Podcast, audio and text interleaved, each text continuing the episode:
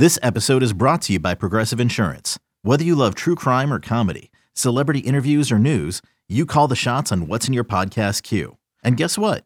Now you can call them on your auto insurance too with the Name Your Price tool from Progressive. It works just the way it sounds. You tell Progressive how much you want to pay for car insurance, and they'll show you coverage options that fit your budget.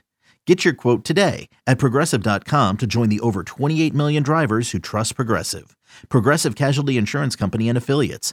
Price and coverage match limited by state law.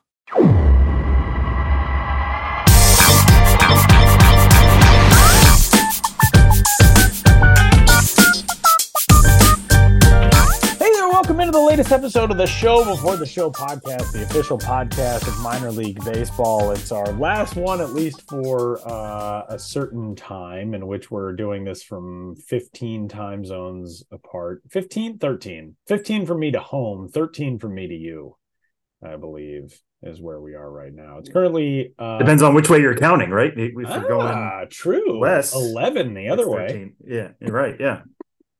We're closer than you think, Tyler. Don't we're we not that are. far We apart. are. We're not on completely opposite sides of the globe.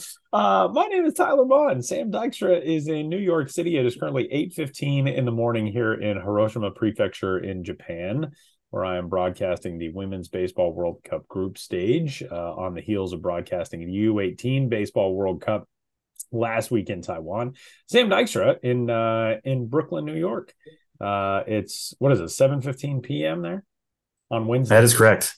On Wednesday. Yeah. And you it is 8:15 a.m. on Thursday. Thursday. In the future. Yeah. The future. the future in the year 2000 um i i have to say sam dykstra is the the gentleman of all gentlemen uh a great tremendous human being who i get to see in a couple of weeks which i'm very excited about um i always have to give you grief whenever we do uh, an episode where you're in your apartment and one time it was about you had like 18 different rolls of uh, aluminum foil behind you uh today you've only got one you also have a giant box of Splenda. Um, but but the thing that I gotta ask you, what's going on with your blinds, man? What is that? Oh, don't let's not. Let's just not touch on my blinds. They are uh all they're going all directions. They are covering the window, but yeah, it's uh let's go ahead and point the camera this way at the rest of my kitchen. Um I It's one of actually I went to obviously like one one of the strings has been pulled and the other strings were not pulled, and so like one side is swung up and the other, you know, what's, It's not what's great. happening there. It's not great. I went to my sister's house over the weekend because it was my mother's birthday, and I just I was talking to my brother-in-law, and they have those ones that they don't have the string anymore. Oh yeah, I know. We've got You just pull them and you push it's them? Incredible. And uh, I turned to him and I was like, "John, when did you guys get these? These are amazing." He's like, "Dude, we've had these the entire house."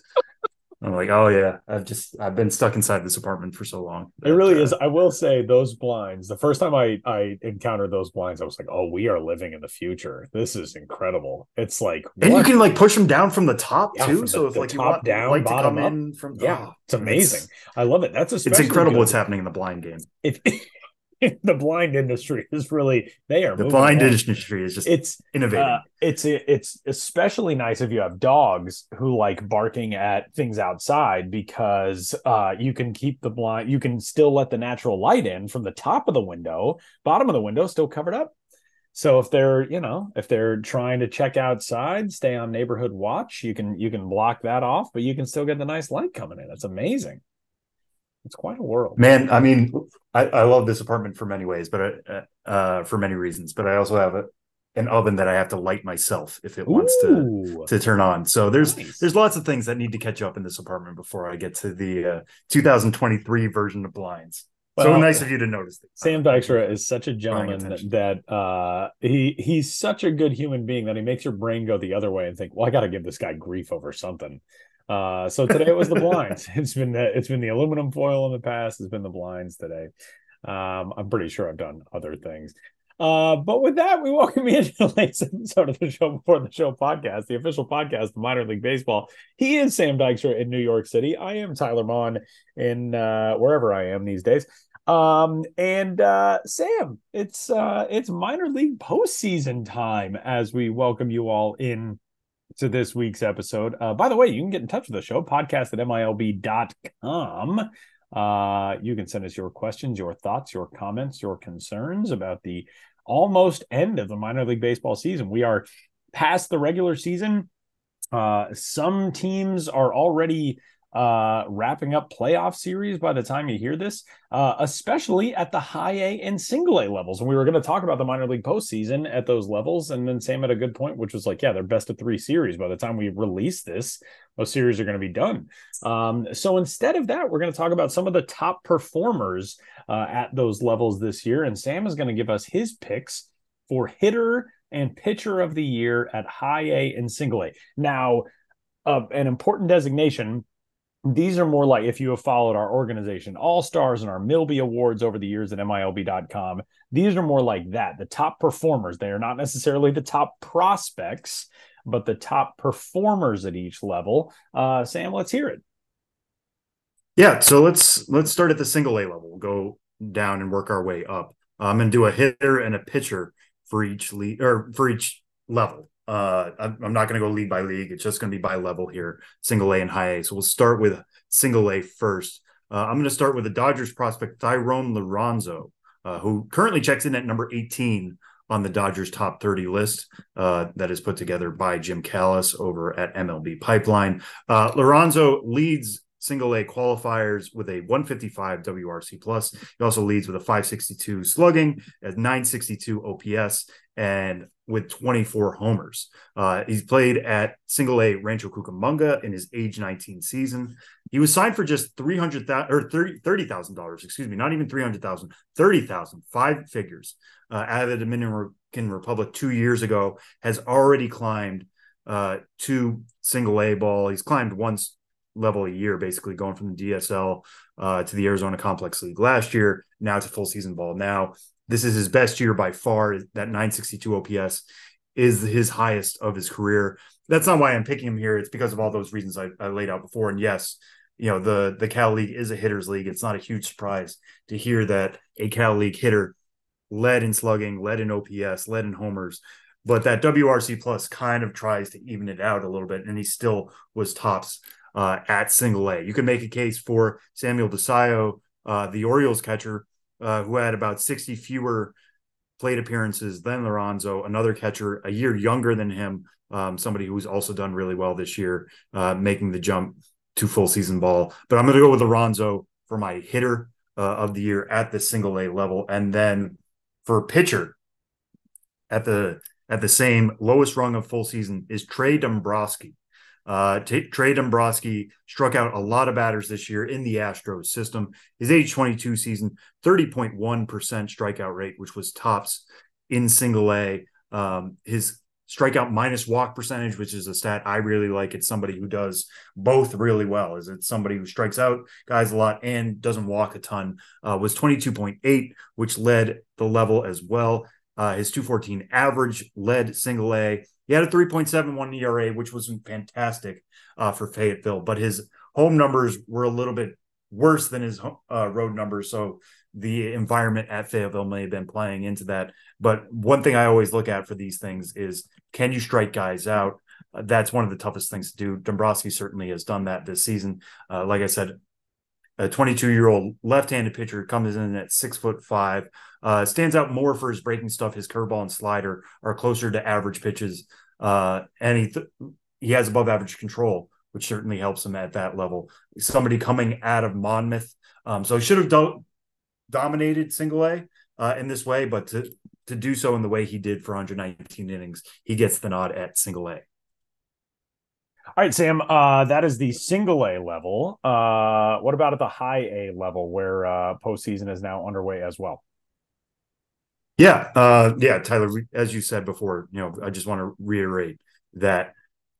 You know, we, I know there are high A series going on right now. There are single A series going on right now, and I would love to give you my picks for all of them. Uh, but we're doing this on Wednesday Eastern Standard Time. Um, you know, you never know who's.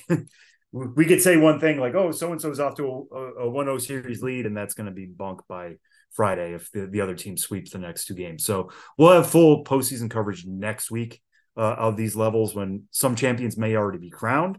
uh, and we can break that down even deeper. But for now, let's just stick to these uh, season standouts. So then on the hitting side for high A, I'm going to go with somebody who I think is one of my favorite sluggers in the minor leagues this year. Somebody out of the Rangers system, uh, Abimelec Ortiz.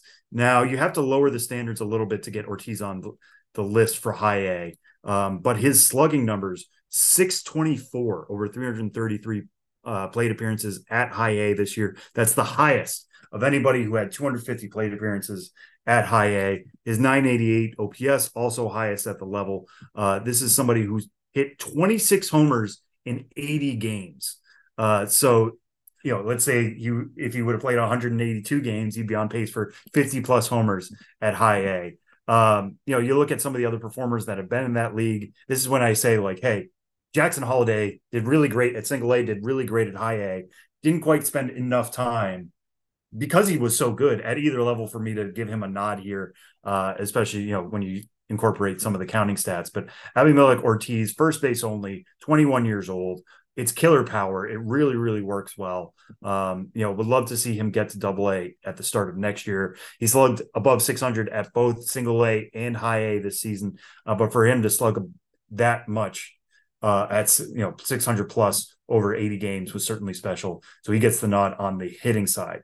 Now on the pitching side, this is somebody who just entered our top 100 uh, it's Drew Thorpe of the New York Yankees, and he has the case for being the most dominant pitcher in the minor leagues, at least when you consider po- prospects this season. Uh, Drew Thorpe pitching for High A Hudson Valley over 109 innings this year, had the lowest ERA at high A at 2.81. He struck out 32.4% of batters faced. That was the highest strikeout rate. Again, going back to that strikeout minus walk percentage, that was the best in high A at 24.6. He had a whip of 1.07, which was, again, the lowest at high A. So he's ticking off every box you could possibly tick here. And he did it over 100 innings. Now he's at double A Somerset. They just added him to the injured list. Unfortunately, uh, it sounds like it's an injury on his non pitching arm. So that's a little bit of good news. Uh, but Drew Thorpe, somebody who really dominates with the changeup uh, and did that exceptionally well to start out his first full season at high A. Another guy who probably should have got promoted uh, to double A Somerset at some point, but the Yankees have a lot of these arms. There is a little bit of a traffic jam between high A and double A this year. Uh, Drew Thorpe will get that chance at double A when he's healthy again next season, and hopefully he can take off again. But the strikeout numbers were really stand out, and that reflected in everything else. Like I said, the ERA, the whip, he was really difficult to touch this year at high A and is pretty easy pick for the pitcher of the year at that level. All right, Sam. Uh, we are now into the stretch in which uh, you're headed off for your final minor league game of the month here in 2023, and uh, you get to head to a very cool town, a place where I have never been before. But you're headed off to Biloxi to check out the Shuckers for the uh, the final minor league game of the month this year. Yeah, I mentioned this as my MILB TV pick of the week last week. Uh, pretty, pretty much hinting that like, hey, you should watch this this uh, series because it is a very good one, but also because the game of the week or the game of the month, I should say, will be there on Saturday. Uh, Biloxi and Montgomery are neck and neck in the Southern League South Division second half title, which is a tongue twister. Southern League South Southern League South Division second half title. Uh, I had to say that for 50 black slick back hair wigs. 50 black slick back hair wigs. See, you're the you're the king of this. You do this all the time. People send you to international waters for cut. This Adley Rutschman will love that reference that I just made. I'm sure he will. I'm sure he will. Uh, now I get what that's from. I, have, I still avid listener of the show. I'm sure. Adley Rutschman, fellow. Yeah. I think you should leave. Friend of the show, Adley Rutschman. He is friend of the show. He is. He is a friend of the show. um, but yeah, I will be heading to Biloxi on Friday and Saturday. The game of the month will be Saturday. Um, but as it stands right now, as we're recording on Monday, Montgomery has just a half game lead. And it's a six game series. If Biloxi wins four out of the six games, it goes to the postseason. Anything else lower than that, if they split the series, Montgomery's going. Uh, so we have two top 10 prospects that'll be in that game. Junior Caminero, who is as hot as anybody in minor league baseball. He has 15 homers that he's hit since the beginning of August. So that's 15 homers in essentially six weeks. Um, he's slugging above 700 in that span. It's been really killer what he's doing at the tail end of his age 19 season. He turned 20 a few months ago, but it's still technically his age 19 season. Jackson Chourio being the other one. He's been really good since the start of July uh, when the Southern League ball was switched away from the pre-tacked one. He seems to have adjusted really well to that. Uh, maybe he was struggling a bit with the pre-tack ball. I will be talking with Jackson Chourio on Saturday on the MLB Pipeline Instagram live page. So check that out. Keep an eye out. We'll be putting out uh, announcements on socials when that's coming out. It'll also be posted again later. If you miss it, circle back to the MLB Pipeline Instagram page. I'll be checking checking in with Jackson Chourio, seeing what's changed in the second half. Um, but as if that matchup couldn't get isn't good enough between the postseason implications and having two top 10 prospects. There's also Jefferson Quero, who's one of the best catching prospects in baseball. He'll be on the Biloxi side. Carson Williams was just called up to double A Montgomery. He's a top 20 prospect in the game, brings elite de- defense plus power, um, can really help Montgomery. And I think, you know, allows Junior Caminero to slide over to third base, uh, which is a better fit for him defensively. Also, the Brewers just called up Brock Wilken, their first round pick from this year from high A to double A. What does he do for his first hit? He hits a grand slam at double A. Um, so this matchup just keeps getting more and more loaded. Um, both of these teams are really going for it. They want that Southern League postseason spot. Uh, so hopefully it's still up for grabs uh, come Saturday. It should be, and if it is, it's going to be a cutthroat game. I can't wait to get down there. We'll also be doing uh, a stadium tour of MGM Park on the MILB Instagram page. So check that out. Uh, post, you know, showing you some stuff if you ever make it down to Biloxi, like what you should look for in that ballpark. Uh, I'm really interested to see it because it is like right there on the Gulf. If you've ever seen pictures of it, there's a big casino kind of looming over right center. Um, it's one of the newer parks in the minor leagues, just having opened a few years ago. Uh, I'm really interested, not just to take it off for myself, but also to show it to people who haven't been down there for any reason because you know the Brewers system continually is loaded.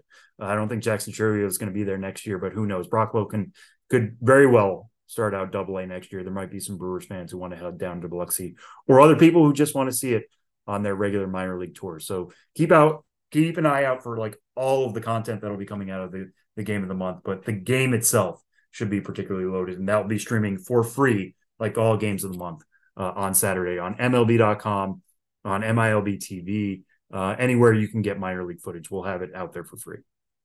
And uh, yeah, it's a stop that I would like to make on the minor league landscape. Head to head to Biloxi. I've not been. I've actually never been to Mississippi. I've never, never made it. Neither have I. So the, yeah, I'm flying into Louisiana. I'm flying into New Orleans, then driving to Biloxi. Never been to either of those states. So, so and you say that states, state's name in a in a normal way as the rest of us Yanks do. I don't know if I would technically be considered a Yankee. I'm from Colorado, but anyway, uh, my fiance uh, who is from East Texas, very near the border. She says Louisiana. And the first time she said it, I was like, are you, are you serious with it? Louisiana? Louisiana. And she's like, yeah, Louisiana near the, near the, Louisiana border. I was like, the what border? What and I'm sure we'll get I'm sure we'll get emails from people that are like, no, that's the correct way, but I'm not. Well, you don't I mean, say you don't I say keep... St. Louis, Missouri. Well, you do say Louisville. Yeah, you do say Louisville. Unless you're in yeah. Colorado where we have a town with the same spelling and it's Louisville. nothing, is, nothing makes the United States sense. of America is a land of contrast. Nothing makes any sense. It's like the uh the river that is named after the state that Little Rock is in. Uh, that river is pronounced by locals as the Arkansas River, not the Arkansas River. No, nothing makes sense. The world doesn't make nothing sense, Sam. Sense. I, I love all, it though. I love we're all hurtling like, you know, it, on this blue marble toward our own oblivion. Now there well, we get to learn something about each other, right? There like, are mummified the thing, aliens in Mexico. We got maybe signs of life light years away, the James Webb Telescope. Uh, you know, we got uh, the, the, the nothing makes sense. Yeah, exactly. We like to learn all these weird things about ourselves. Yeah. Save, save ET hour for the off season. We got a long off season ahead. we can we can do all that stuff. All right, Sam. Well, I'm going to pass this baton to you and uh, our very own Benjamin Hill. What's coming up? Yeah, so Ben and I will be catching up uh, here in just a bit, but we also have an interview later. There's a very interesting postseason series happening. Again, it'll be over by the time you guys hear this, but it was fascinating for us. Ben and I were kind of sitting around trying to come up with podcast ideas, and we both thought of this one in the Florida State League. Uh, one of the two postseason series is between Palm Beach and Jupiter. Palm Beach and Jupiter, you might know, normally share a stadium, and they do currently. Uh, but for a while now, because of renovations to Roger Dean, uh, they have actually had to play at Ballpark of the Palm Beaches, basically down the road. Uh, so it's a postseason series between two teams who know each other very well. They share a facility, but now they've had to share a different facility. There's so many moving parts going on in just a three game set. So we'll catch up on that and much more here with me and Ben.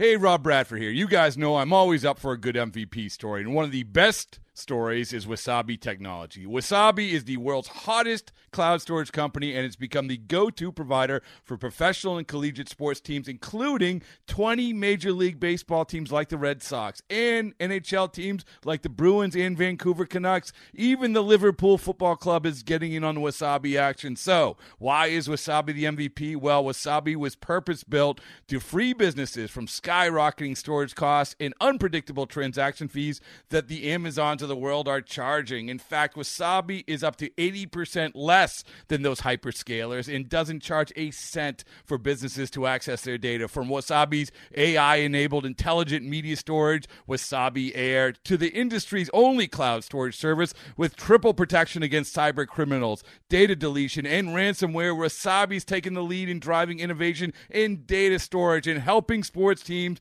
to unleash the power of their data. Wasabi, another Boston based championship team. Okay, picture this. It's Friday afternoon when a thought hits you. I can spend another weekend doing the same old whatever, or I can hop into my all new Hyundai Santa Fe and hit the road. With available HTRAC, all wheel drive, and three row seating, my whole family can head deep into the wild. Conquer the weekend in the all new Hyundai Santa Fe. Visit HyundaiUSA.com or call 562 for more details. Hyundai, there's joy in every journey. Well, now currently sitting to the left of me, not in a Grimey's parking lot, not in a record store parking lot of any kind, is Benjamin Hill, who is, I don't want to say freshly back from the road. You've been back for a few days, but if you are listening to these podcasts back to back, would seem freshly back to, from the road to you. Uh, ben, first off, it is good to have you back in New York City. How are you? Yeah, I'm doing well. I, it's uh, we're talking here on a Thursday afternoon. Um, it feels to me like I'm freshly back from the road. Uh, the last game I attended was Sunday afternoon in Columbus at beautiful uh, Huntington Park, and then my flight out that evening got canceled. So spent an extra night in Columbus, made it home on Monday morning, and uh, yeah, then kind of resumed normal operations on Tuesday. And here we are talking on Thursday. No rest in the world of minor league baseball. The playoffs are going on uh, at A and uh, high A levels. Um, regular season is and wrapping up at double A. Triple A's got a few weeks to go. I've got plenty of road trip stuff going on. I would like to visit more record stores, but let me tell you, I have so many records that I haven't listened to yet, and it gives me anxiety. Sometimes I buy a record and it takes a better part of a year from it really to become part of my active listening list. It's it's getting out of control, and um, I need help. Well, just getting giving yourself the option to play it at any time is worth the price, right? Like even if you don't listen to it for a while, just having it around, it's now an option to you that wasn't available to you before you bought. True, true. Um, yeah, I come from the world of college radio, big part of my uh, you know college experience at the University of Pittsburgh. 92.1 WPTS, call with the request 383-9787. That's 383 WPTS. Um, and you know, when I was in college radio, they had rotation and you know that was you had to play songs during a certain part of the day that were in rotation heavy rotation medium rotation light rotation. So now i have my own self-created rotation. So an album has to you know wait its turn to get into rotation then get a certain number of listens before it then gets put into the stacks. And sometimes i do cheat. It's usually like late at night where i'm like ah no one's watching even though i'm the only one involved in this entire operation. I just want to listen to this record right now and that's what happens. All right. Well there we go. When we were talking to you last week it was from a record store parking lot. You were on your way from Nashville to Bowling Green, Kentucky. You have since been to Bowling Green, you've been to Louisville, you've been to Indianapolis, you've been to Columbus. But let's focus on the two Kentucky stops uh, for now between Bowling Green and Louisville. What were your takeaways from there? Yeah, Bowling Green. Well, in last week's episode, as you might remember, I know you remember. I, I, I happily remember. Yes, and as listeners might remember, um, last week's guest on the podcast was Ashley Wilson, the assistant assistant general manager of the Bowling Green Hot Rod. So I talked to her right after the game and uh, was happy to be able to share that on the podcast the next day. It was a real quick turnaround on, on that one.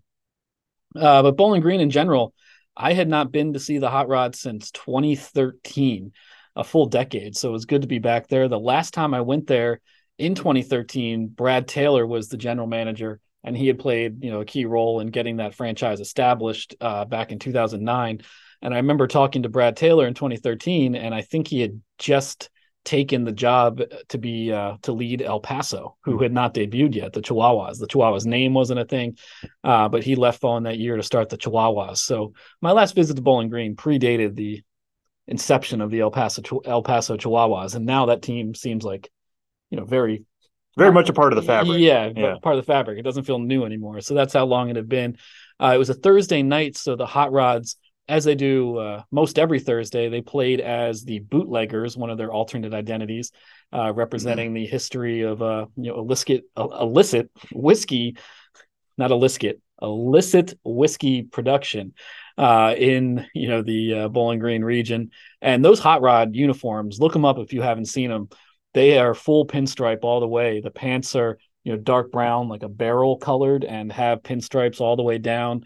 Um, it's a real eye-catching look the that pinstripe barrel theme from top to bottom from head to toe.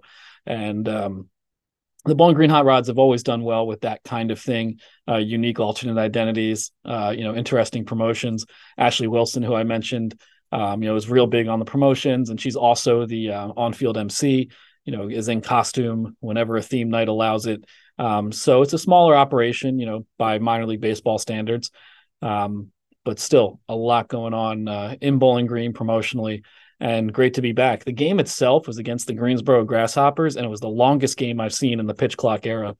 Uh, it was something like three hours and 41 minutes. So it was a slog. And by the end of the game, I think everyone just felt like, oh, let's end this game. Final score Greensboro 19, Bowling Green 10.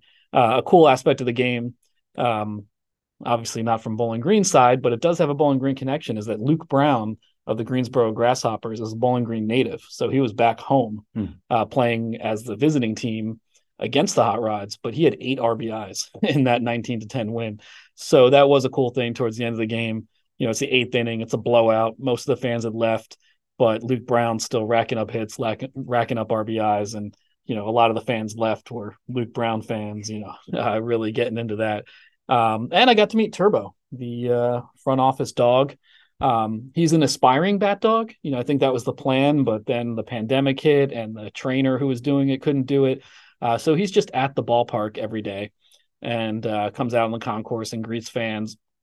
And just the way dogs are, it's just one of the most popular people, not people, but popular individuals in the ballpark.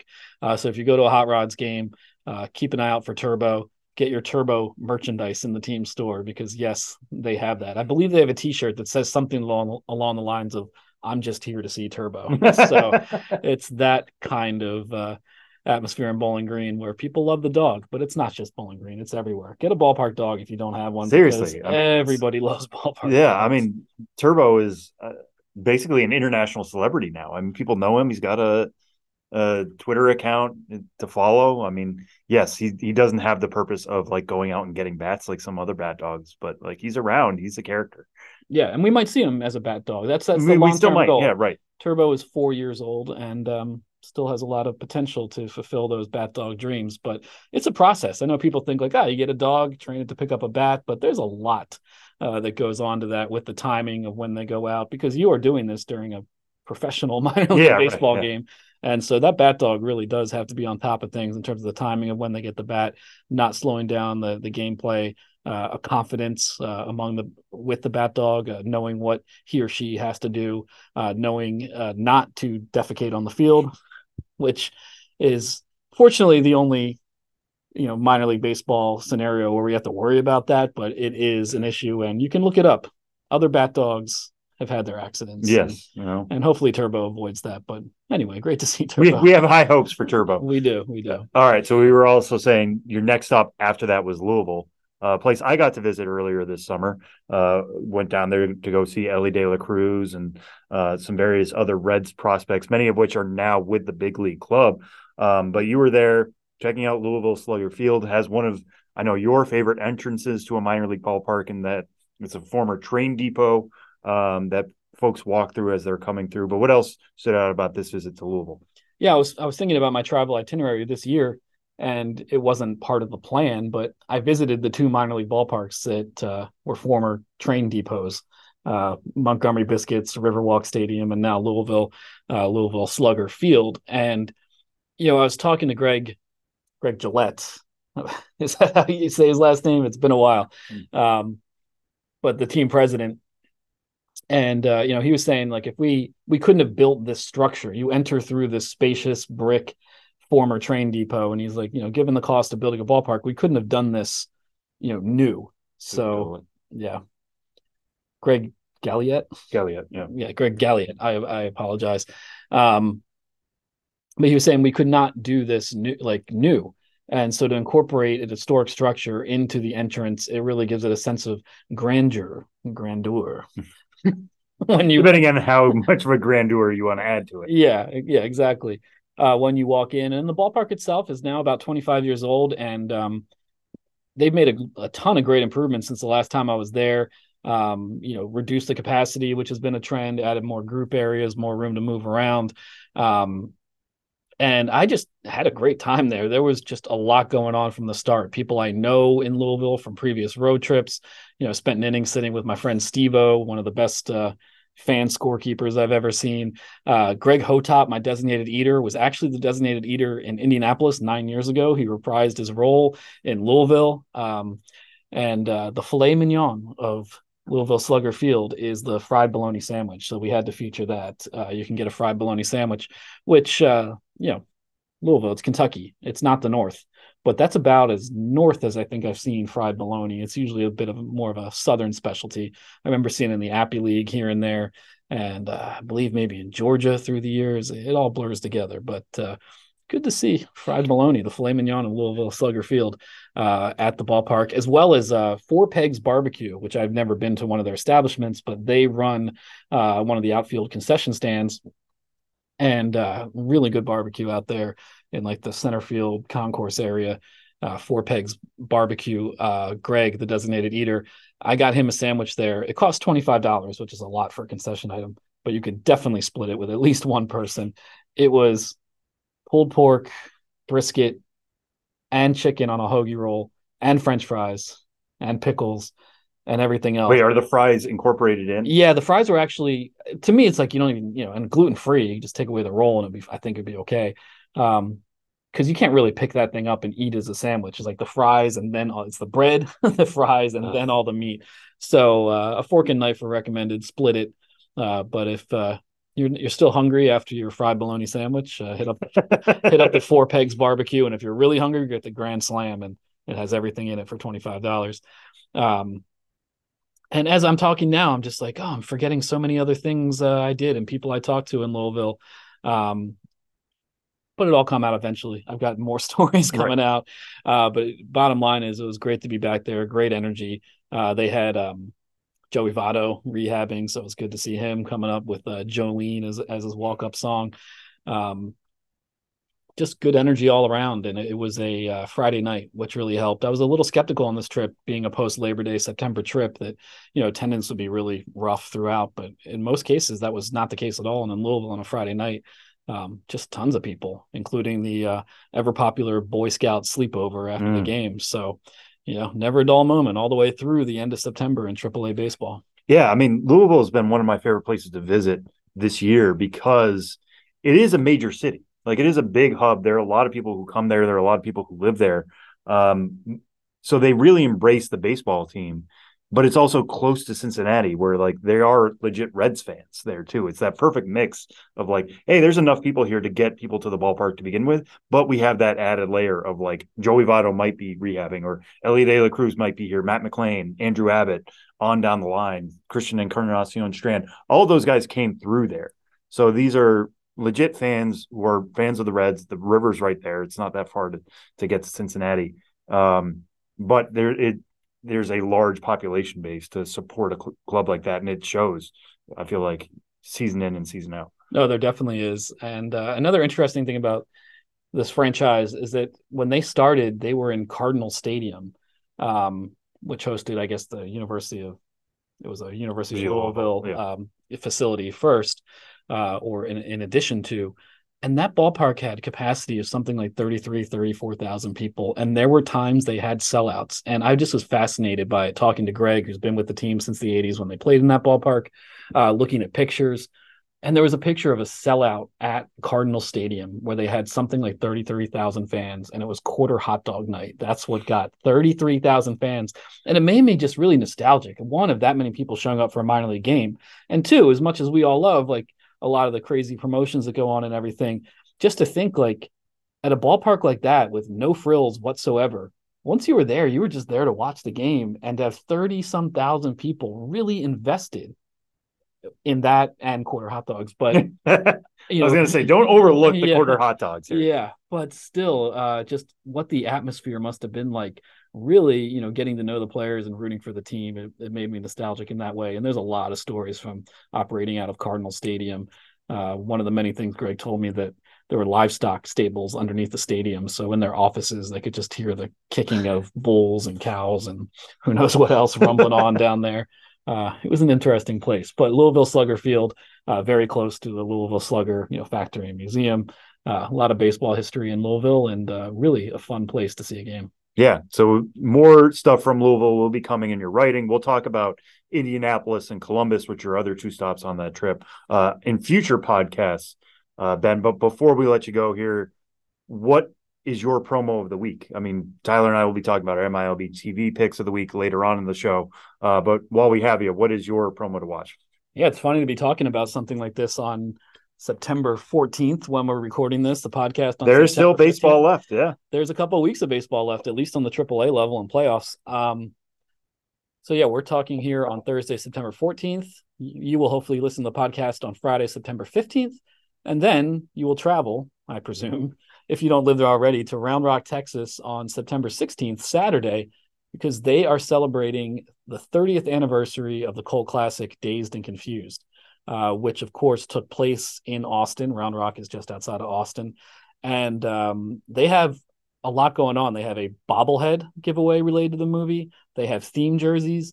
They have a panel discussion at the ballpark uh, with cast members as well as um, director Richard Linklater. Um, That's a big get. yeah, in it's my- a big my- get. And uh, you know, as we were talking yesterday, Sam, he's a sports fan, so um, uh, hopefully, you know, he- you don't do that kind of thing unless you really want to. You know, being a director of his stature, I know he has a new movie out, but he's taking the time to see a. How many movie baseball promo nights have we talked about? Like where it's just like, yeah, we wore the jerseys and that that's essentially it. This is going to that next level. Right, they have they have some real buy-in, and uh, while Matthew McConaughey won't be there, um, That we know of. that we know of. He might be. You're right. But the Round Rock Express have already given away uh, a, a Matthew McConaughey bobblehead in 2019, so they have some kind of relationship with him as well. And of course, Dazed and Confused was the movie that you know really launched his career some 30 years ago. Ugh. They came out in September 1993, and now in uh, September 2023, you can celebrate it at Dell Diamond, home of the Round Rock Express. All right. Well, that is Ben's pick for the promo of the week. Uh, ben, we'll we'll you know circle back next week to talk about more promos, more stuff. But before we let you go, set up the interview we have coming up here. All right, we have not gotten to the interview. We have not yet. gotten to the interview yet. there's so much to talk about. We we are just really good at doing this podcast in, in, in terms of how much we have. Yeah, right now in the Florida State League playoffs, the Palm Beach Cardinals are taking on the Jupiter Hammerheads. As we are speaking on Thursday, Jupiter is up one to nothing in the best of three series. But this playoff series is taking place between two teams that share the same ballpark. So to get into the uh, joys and complications and just overall uniqueness of this scenario, we have Andrew Seymour, the general manager of the Palm Beach Cardinals, to talk about this playoff matchup featuring two teams who share the same ballpark.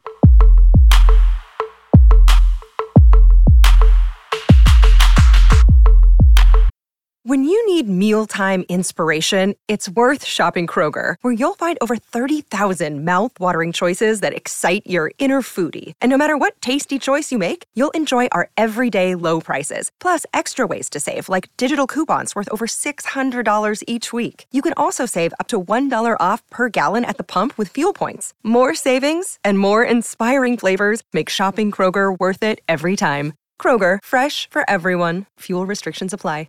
Another day is here, and you're ready for it. What to wear? Check.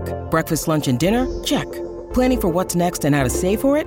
That's where Bank of America can help. For your financial to-dos, Bank of America has experts ready to help get you closer to your goals. Get started at one of our local financial centers or 24-7 in our mobile banking app. Find a location near you at bankofamerica.com slash talk to us. What would you like the power to do? Mobile banking requires downloading the app and is only available for select devices. Message and data rates may apply. Bank of America and a member FDIC. You know, there's that old horror movie trope. The call is coming from inside the house. In the current uh, Florida State League East Division Finals, the the rival is inside the house. The opposing team is inside the house because it's a unique uh, situation. It is the Palm Beach Cardinals versus the Jupiter Hammerheads, and those are two teams that have long shared the same ballpark, and now they're battling it out in the Florida State League playoffs. To talk about this unique situation, we have Andrew Seymour, who is the general manager of the Palm Beach Cardinals. Andrew, thanks for being here. You guys, thank you very much. Yep, it's turf war time, so we're talking it up, and I appreciate you guys bringing me on. Yeah, we want to get into this playoff matchup and how you guys handle it. Uh, but first, you know, the Palm Beach Cardinals and Jupiter Hammerheads have long shared uh, Roger Dean Chevrolet Stadium. But um, a couple months ago, you moved into the ballpark of the Palm Beaches temporarily while there's renovations being done at Roger Dean Chevrolet. Um, you know, what is the situation and status with that uh, playing at a different ballpark for a couple of weeks and into the playoffs? Yeah, thanks. You know, it's it's wild. It truly is. Like, listen, for all the years that we've been together and cohabitants here over at Roger Dean, um, as of July 25th, we went down to our neighbors uh, at the ballpark of the Palm Beaches and said, "Hey, listen, we need a place. We've got an impending, very exciting renovation project, and can we play at your place?" So there was a, a fair bit of negotiation, and uh, they were terrific neighbors to us. we're 12.4 miles apart, our two stadiums, and so pretty easy commute. But uh, their stadium will open in 2017, and it's fantastic. It's really state of the art, and you know that's you know we'll uh, our teams went down there, and enjoyed the amenities, these big clubhouses that are fantastic, a terrific playing field, just like we have here. We've got two great groundskeepers, and, and the playing services heralded at both places, so that's good. And honestly, we had never matched up in the postseason, our two teams. So it's it's the perfect storm, Ben. You know, we're talking about all the time with the two of us matching up. Um, and then here we are, we finally match up when we're playing in a neutral site. So um, because of the impending uh, renovation project, here's where we are. We're at the ballpark of the Palm Beaches. So we get to introduce our, let's say, our product to a whole new audience, which is great. Uh, and we've had good success with it. And we've really enjoyed the stay and great relationship with the guys and girls at the uh, ballpark of the Palm Beaches. Yeah, and you're in your unique unique situation. No matter what ballpark you're playing in, um, you know, sharing the same ballpark with a, an opposing team in the league, um, it's kind of exemplified by your background right now on the Zoom call. A rally towel that features both teams on the rally towel, which is give, being given away uh, at the ballpark for these games.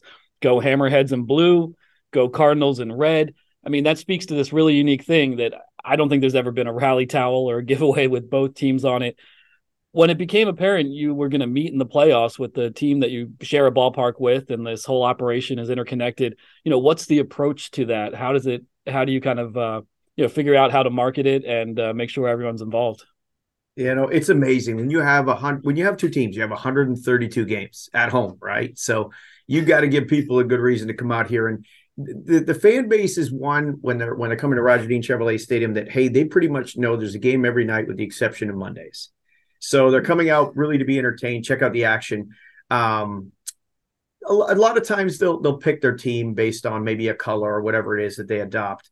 I'll, I'll say this, you know, much to my dismay, jokingly, but uh, Jupiter has a nice local feel with it. When Hammerheads is, is your moniker, so um, I think on the merchandising side, that when people come into the area, they want to grab those, but um, the tradition behind the Cardinals is really strong, and that fan base is tremendous. So we're even on everything, you know. So um, we have good fun. We just promote fun, and when the two teams matched up, we just terrific talking points, right, to your local media and to your fan base. Just hey, you can't lose. Come on out, hedge your bets. Um, so we just made it a fun thing, as you mentioned. We've got rally towels behind me right here, and you know what? We just we just said, hey, come on out. The first 250 fans get a rally towel. It's duly branded. You can swing on a, whatever side direction that you want. Come on out. Hey, but by the way, when you come to the game, we've got two points of entry. We've got one for the Palm Beach Cardinals fans, and we've got another one for Jupiter Hammerheads fans. Um, we've got an independent too if you're undecided, but you know, you go through one of the gates, you basically declare your your loyalty, and you get handed a rally towel, so it gets funneled down to one, and you know, it it's just really fun. Like, and there's there's been no complaints from the fans. As a matter of fact, I felt it in Game One, which was Tuesday night. It was uh, Jupiter's home game.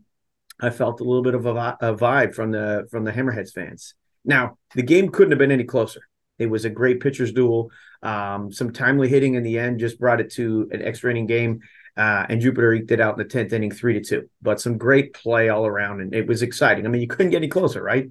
So um, we're having good fun with it. We just let people know, hey, listen, we're out here for you. We want to entertain. Hey, we're giving you as many as four more games to go on the back of that season that you've already come out and shown us some great support. So we have fun with doing that. We do all of our between innings promotions um, during the course of our playoff games.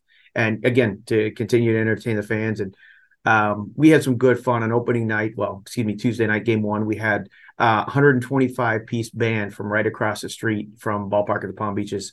And this is a much heralded band and they did a great job. So there was some good pageantry for that opening night you know and we had fun yeah and what is the vibe like between your two front offices right now because there is a separate side on both you know you guys share roger dean chevrolet you guys are rubbing elbows a lot during the regular season but now there's a potential FSL title on the line here in this opening series. What's the vibe like between you guys? It's funny. It's it's always friendly fire, right? So we do have divided in terms of in terms of staffing and just for sanity, we have to divide up down the middle, right? So you have to have a, a staff that represents Palm Beach and a staff that represents the Hammerheads and again friendly fire but it is like uh, brother sister or maybe cousin where you love competing with them but uh, you sure don't want to lose right you want to love them so uh, and i guess if yeah it, it you know, uh, in the case of Tuesday night, we saw a, a, good battle, and I guess if you had to lose, okay, that was the way to do it. And so you move into the next day with that a, a new sense of optimism. So, it good rivalry. There's one or two that are just fit for the ring, you know. So we like to make fun of them. Hey, they're right down the middle. Oh, you can't lose that way. Um, but you know, we got a terrific staff here, and so everybody's invested.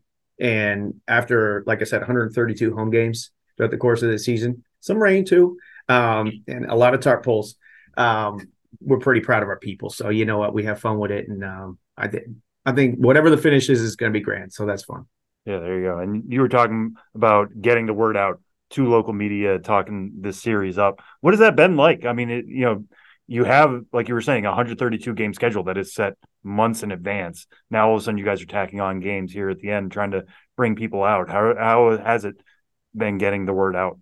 It's been good. Now you you got to you know you know excuse me you know your market right. We're basically like SEC area uh, for football, and and the the interest in, in college football and high school football dominates as soon as like let's say I should know what the first day that guys report to camp, but pretty much that date we we move down the chart in terms of uh, front page news. We're bottom of the fold for an old school term, but you know we um we kind of pick our spots and when we when we had a nice story like this one all of a sudden we said hey guess what? This has never happened before and all the time that we've been here. Come on out. You can't lose cheering on one of your two local teams.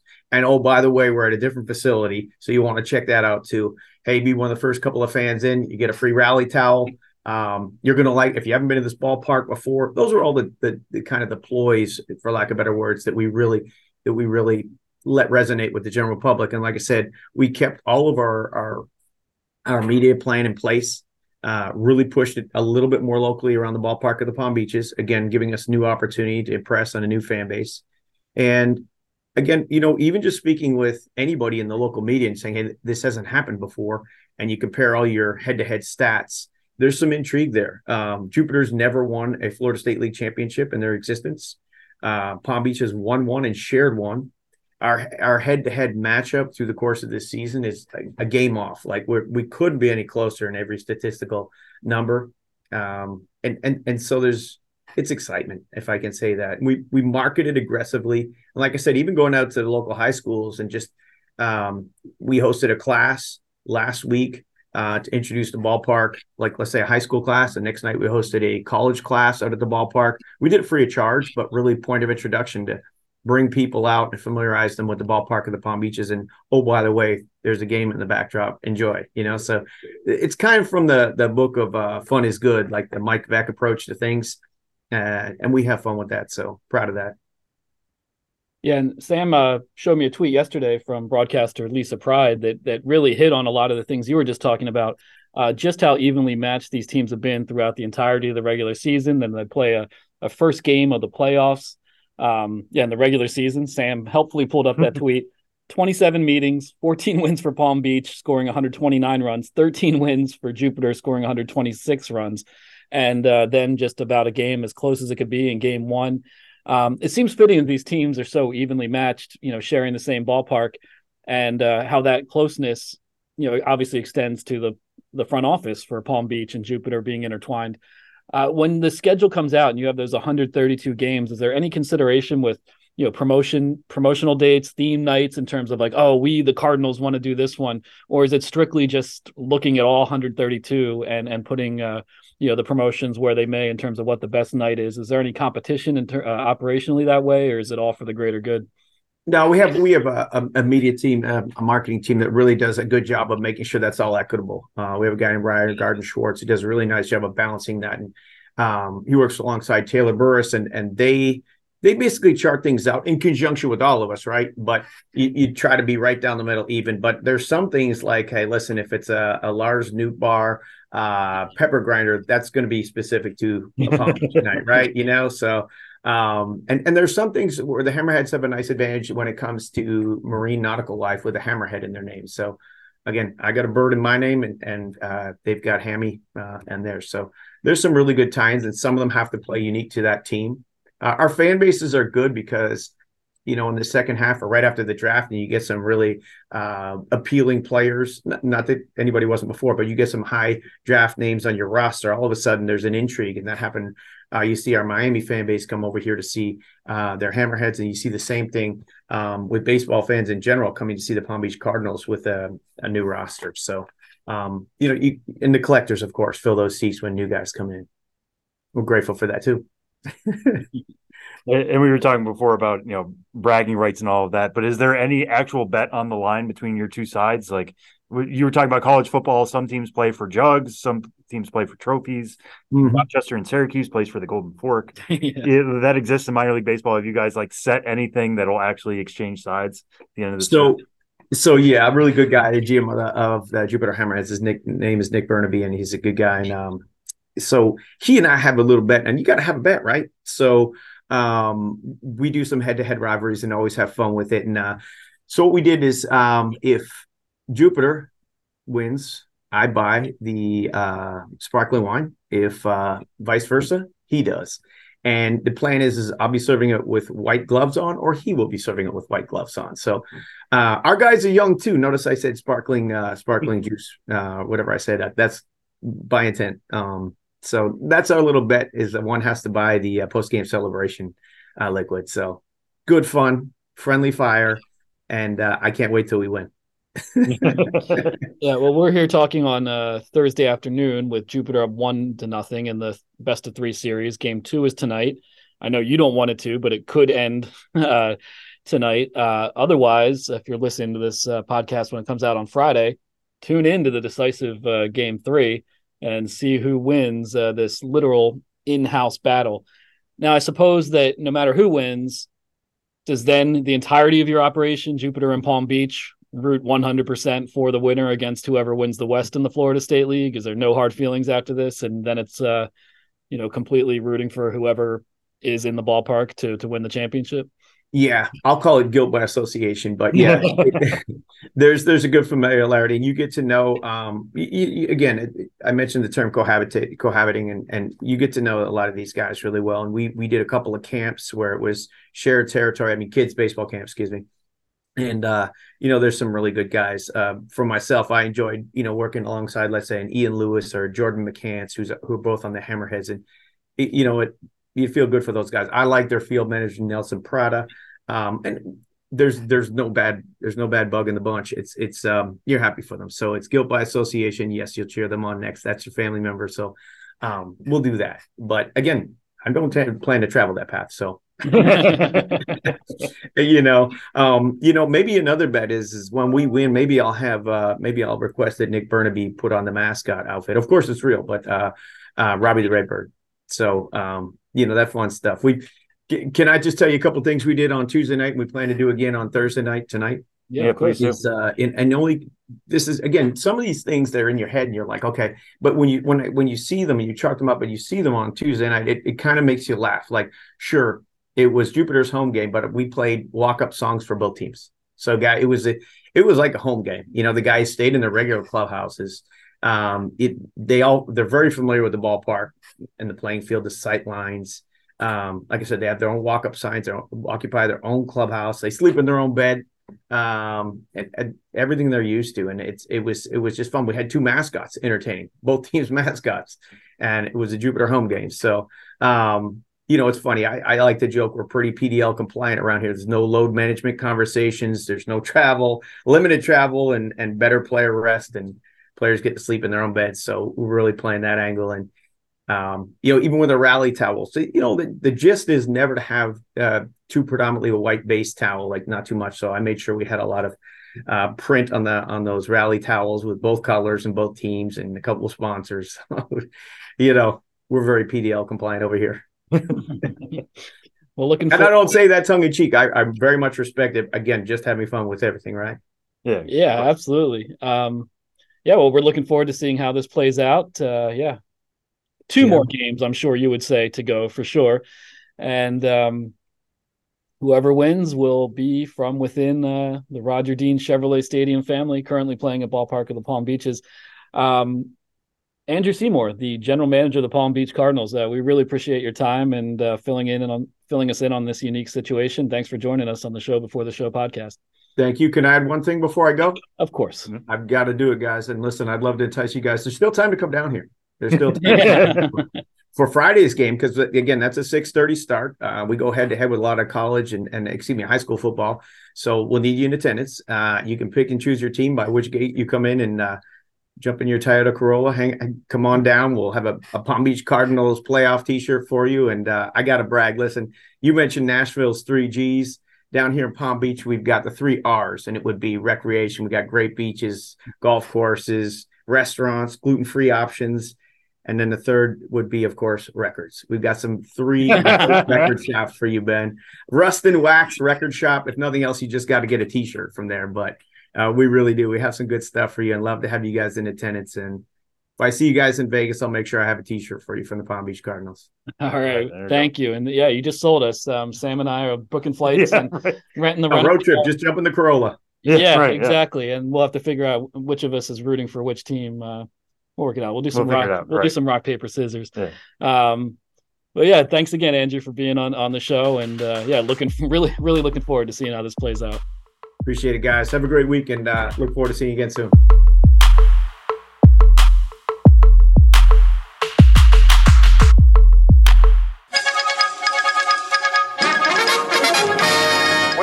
This podcast to bring you another thrilling edition of Ghosts of the Minors. Now, here's your correspondent and host, Joshua Jackson.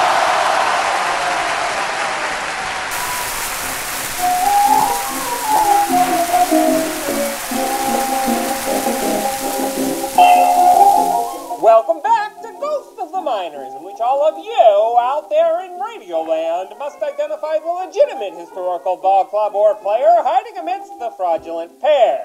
One once really took to the yard, the others never took to anything. In the last segment, I asked you which of the following minor league baseball teams did at one time exist. A. The Jersey City Announcers. B. The Bandon Big Mouths. C. The Bridgeport Orators. You ought to speak right up if you picked C. The Bridgeport Orators. who always found the right words for 15 seasons around the turn of the century in the Connecticut State League. The first thing that must be said about the Bridgeport Orators is that they were named for Baseball Hall of Famer Jim O'Rourke, who way back in 1876 recorded the first hit in the history of the National League.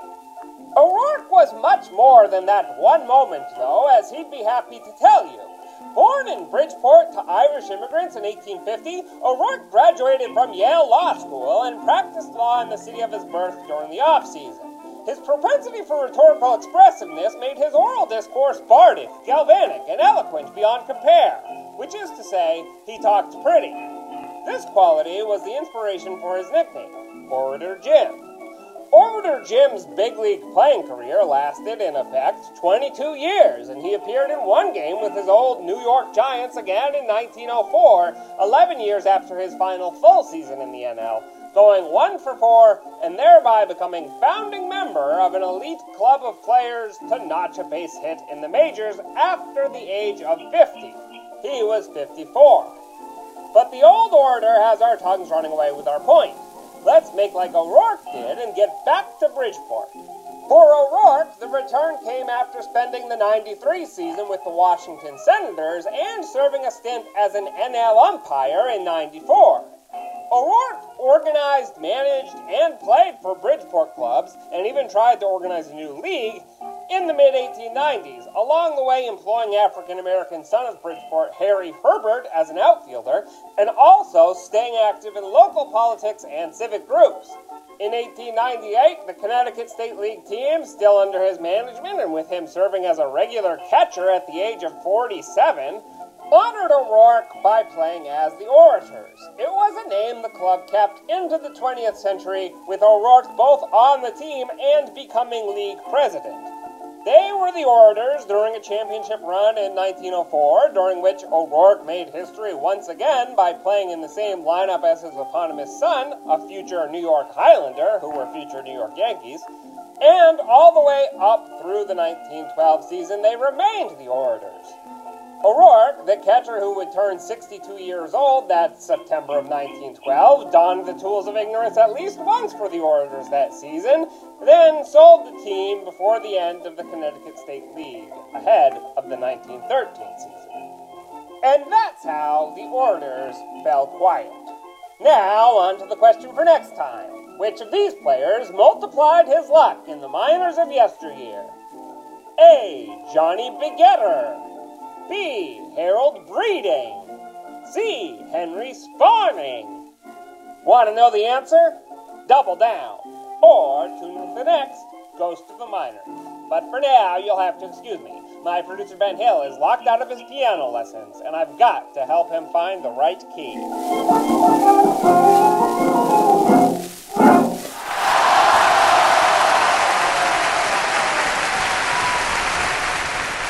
Segment of this week's episode of the show. Before the show, I was doing my countdown into this segment, and I had to both stretch and yawn.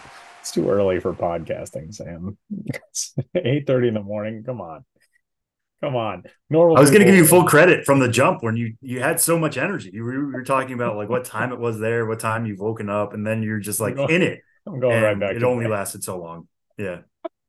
I had the uh the middle game of the night game last night, and the, I didn't I didn't finish up too late. Like I was back to the hotel at a normal hour, but when I get done with broadcasts, uh, I'm usually like pretty energized, pretty wired. So I like tried to go to bed, and then I just laid there for like two hours and couldn't fall asleep.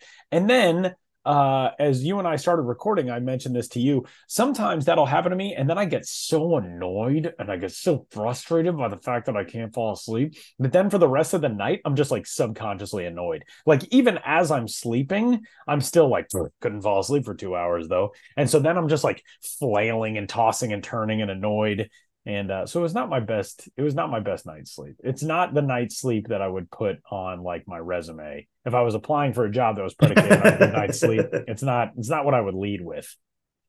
I want to get that job so badly. Yeah, Um, it does sound. You know, I love I love this job very much. Don't get me wrong. I'm, I'm not trying to go anywhere, but uh, but the job just just getting a uh, night's sleep, like uh, and getting paid for it, absolutely Yeah. sign me up. That and reviewing top down, bottom up blinds on Windows. I think those are the two Yeah, callings. so I'm, I'm available. Yeah. Um, well, before we get out of here, uh, MILB.TV is where you can catch all of the best and brightest in minor league baseball. We're coming down to the final weeks of the season with postseason play underway. Obviously, we've got the game of the month coming up this weekend. Sam, what are you watching on MILB TV? Yeah, I mean, I, I'll just once again say everybody tune in on Saturday uh, for the game of the month between Biloxi and Montgomery.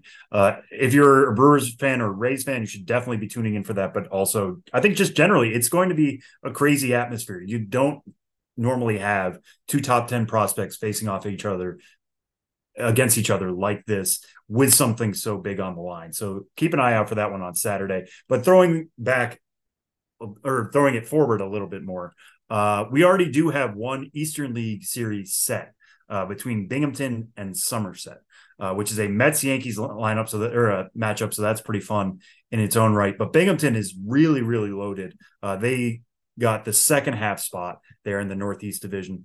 Um, they have Luis Angel Acuna, Drew Gilbert, Jett Williams just got called up to Double A. So those are the Mets' top three prospects. Kevin Parada, who's number five on that roster. Keep an eye out for Blade Tidwell starts. Uh, he just started the other night, had five scoreless innings, struck out nine against Reading. Uh, I have a pipeline pitching lab up with him soon. Uh, it's him showing his pitch grips, and he talked about how he's changed around the grip on his curveball, on his slider, on his changeup. And something that seems to have really caught on with him. He struggled with command at the beginning of the year, but that seems to have turned around. He's getting strikeouts. I really like the look of his slider. It's a really good sweeper, uh, and he can throw you know 95 96 miles an hour with 18 inches of ride uh it, which is really good by modern standards. He said he, he said some fastballs go up, up as high as 22 inches. So you're going to see some swings and misses on the heater too. Uh if you can catch a blade tidwell start in that postseason series against somerset by all means uh watch it when you can Binghamton lineup is, is especially loaded, but the the Somerset lineup has a, a great prospect in its own right and top Yankees prospect Spencer Jones, who's a really really tall outfielder. Uh, it's an organization that knows how to develop those guys. Hello, Aaron Judge. Uh, but he just got to Somerset a few weeks ago. Has better speed than you would expect for somebody at six five, six six, uh, but also can really hit the cover off the ball too. So he's a multi-tooled athlete uh, in the middle of that Somerset lineup. So that should be a fun playoff series to follow next week. Um, keep an eye. You know, I'm sure one of those games will be a game of the week uh, and be featured for free on MLB.com slash pipeline. But keep an eye out for those announcements early in the week. Tyler, what are you watching?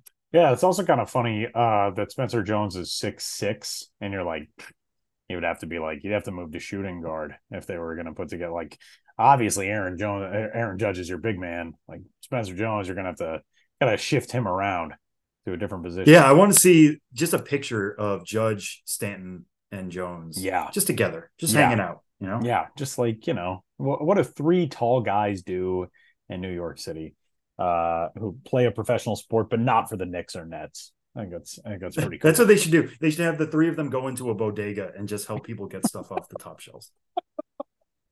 Three got- ideas. for yeah, I think we've got an idea for yeah, exactly. That sounds very fun. Um, I'm going to stick in the Double A Eastern League uh, as well. Um, the Somerset Patriots, uh, as Sam noted, uh, will square off with the New Hampshire Fisher Cats. Ricky Tiedemann, the second-ranked left-handed pitching prospect uh, in baseball, is um, you know finishing the year strong. Obviously, very limited at the beginning of the season uh, with injuries, but 72 strikeouts and 38 innings for Ricky Tiedemann so far this season. Coming up on Friday, he will be going in what looks like his final start of the year. Uh, and uh, you can catch that at MILB.tv. Um, before we get out of here, though, uh, I got to give a plug to uh, our pal, Michael Clair, who has written a fantastic story. I'm over here in Japan working the Women's Baseball World Cup. Uh, Michael's got a story up at MLB.com about Ayami Sato, who is uh, the longtime ace of Japan's women's baseball team staff. Um, Mike does such awesome work on everything, but he's got a great story up on that. Uh, and you can check out uh, all the games from over here. Uh, with the Women's Baseball World Cup uh, at a website, gametime.sport, uh, run by WBSC, the, the World Baseball Softball Confederation. The Women's Baseball World Cup is a very cool event. Uh, this is a different format this year. There are two group stages, and then there will be a six team full World Cup held next year. Uh, these group stages will send the top three finishers on through. The United States has already advanced, uh, as has Canada, as has Mexico. They advanced out of an event last month in Thunder Bay. Ontario, which was the first group stage. Um, so those teams are on through. Top three finishers here will move on as well. Um, and uh, yeah, we had uh, Japan's opener last night. They actually kind of struggled a little bit. They uh, they ended up beating Puerto Rico four to two, but they were trailing that game two nothing going into the bottom of the fourth. Uh, Japan had not allowed more than one run in a World Cup game since 2016. Uh, so that's ridiculous. They have not lost a game in the Women's Baseball World Cup since 2012. That's how dominant. I made the comparison last night. They're like the, the early 90s Olympic dream teams uh, for USA basketball. That's pretty much what Japan's women's baseball team has been uh, in recent years. Um, congratulations also to Japan, uh, which won the U18 Baseball World Cup. A lot of future stars on that team. USA Baseball kind of struggled. They uh, they finished fourth. Uh, they finished with a five and four overall record. It was the first time since 2010 that they had not played uh, for a medal. They have been playing for World Championships. They had won five of the last six um, going into this past weekend's uh, World Championship final, and we've seen a ridiculous amount of talent come out of that U18 national team program uh, in recent years for the United States. Nolan Gorman and Jarred Kelenic and Bobby Witt and Triston Casas and uh, you know all kind Nolan Liberatore and uh, Ryan Weathers, all kinds of talent that's come across. Not really the case this year. Um, I mean, still a lot of talent, but uh, the success did not come on the field. They finished five and four overall and in fourth place. Uh, and coming up tomorrow, Sam, I get to cross off one of my biggest bucket list things in the baseball world. I am, uh, weather permitting, going to a Hiroshima Carp game. It'll be my very first Nippon professional game in person. Uh, I have not been able to attend an NPB game because my uh, only other time in Japan it was November, uh, so the season had already wrapped up. But I'm I'm pretty pumped, man, to go to go check out a carp game. And apparently, Hiroshima is like the most uh, dedicated, loyal fan base in uh, Japanese baseball. It's this team is community owned, so they're sort of like the Green Bay Packers, um, where the the city actually owns the team, or fans actually own the team. Um, they play at Mazda Zoom Zoom Stadium. Uh, I'm I'm very excited, man. I'm super pumped. Yeah, we're gonna have to trade notes next week. Yeah. I mean, you're going to see the carp. I'm going to see the shuckers. We Yeah. Water-based team. Yeah, I was going to say very aquatic week for the the hosts of the Yeah. show before the show podcast. That's that's pretty cool stuff. Um, so just a, a shameless plug for uh for Mike's stuff and uh and for the broadcast as well. And uh for Sam's also, which uh, you can catch the minor league game of the month for free coming up on Saturday from Biloxi, Mississippi. And uh, that'll do it for this week's episode of the show before the show for uh, Sam Dykstra, Benjamin Hill, Josh Jackson, and all the rest. My name is Tyler Maun, and we will catch you uh, from normal time zones for both of us coming up next week.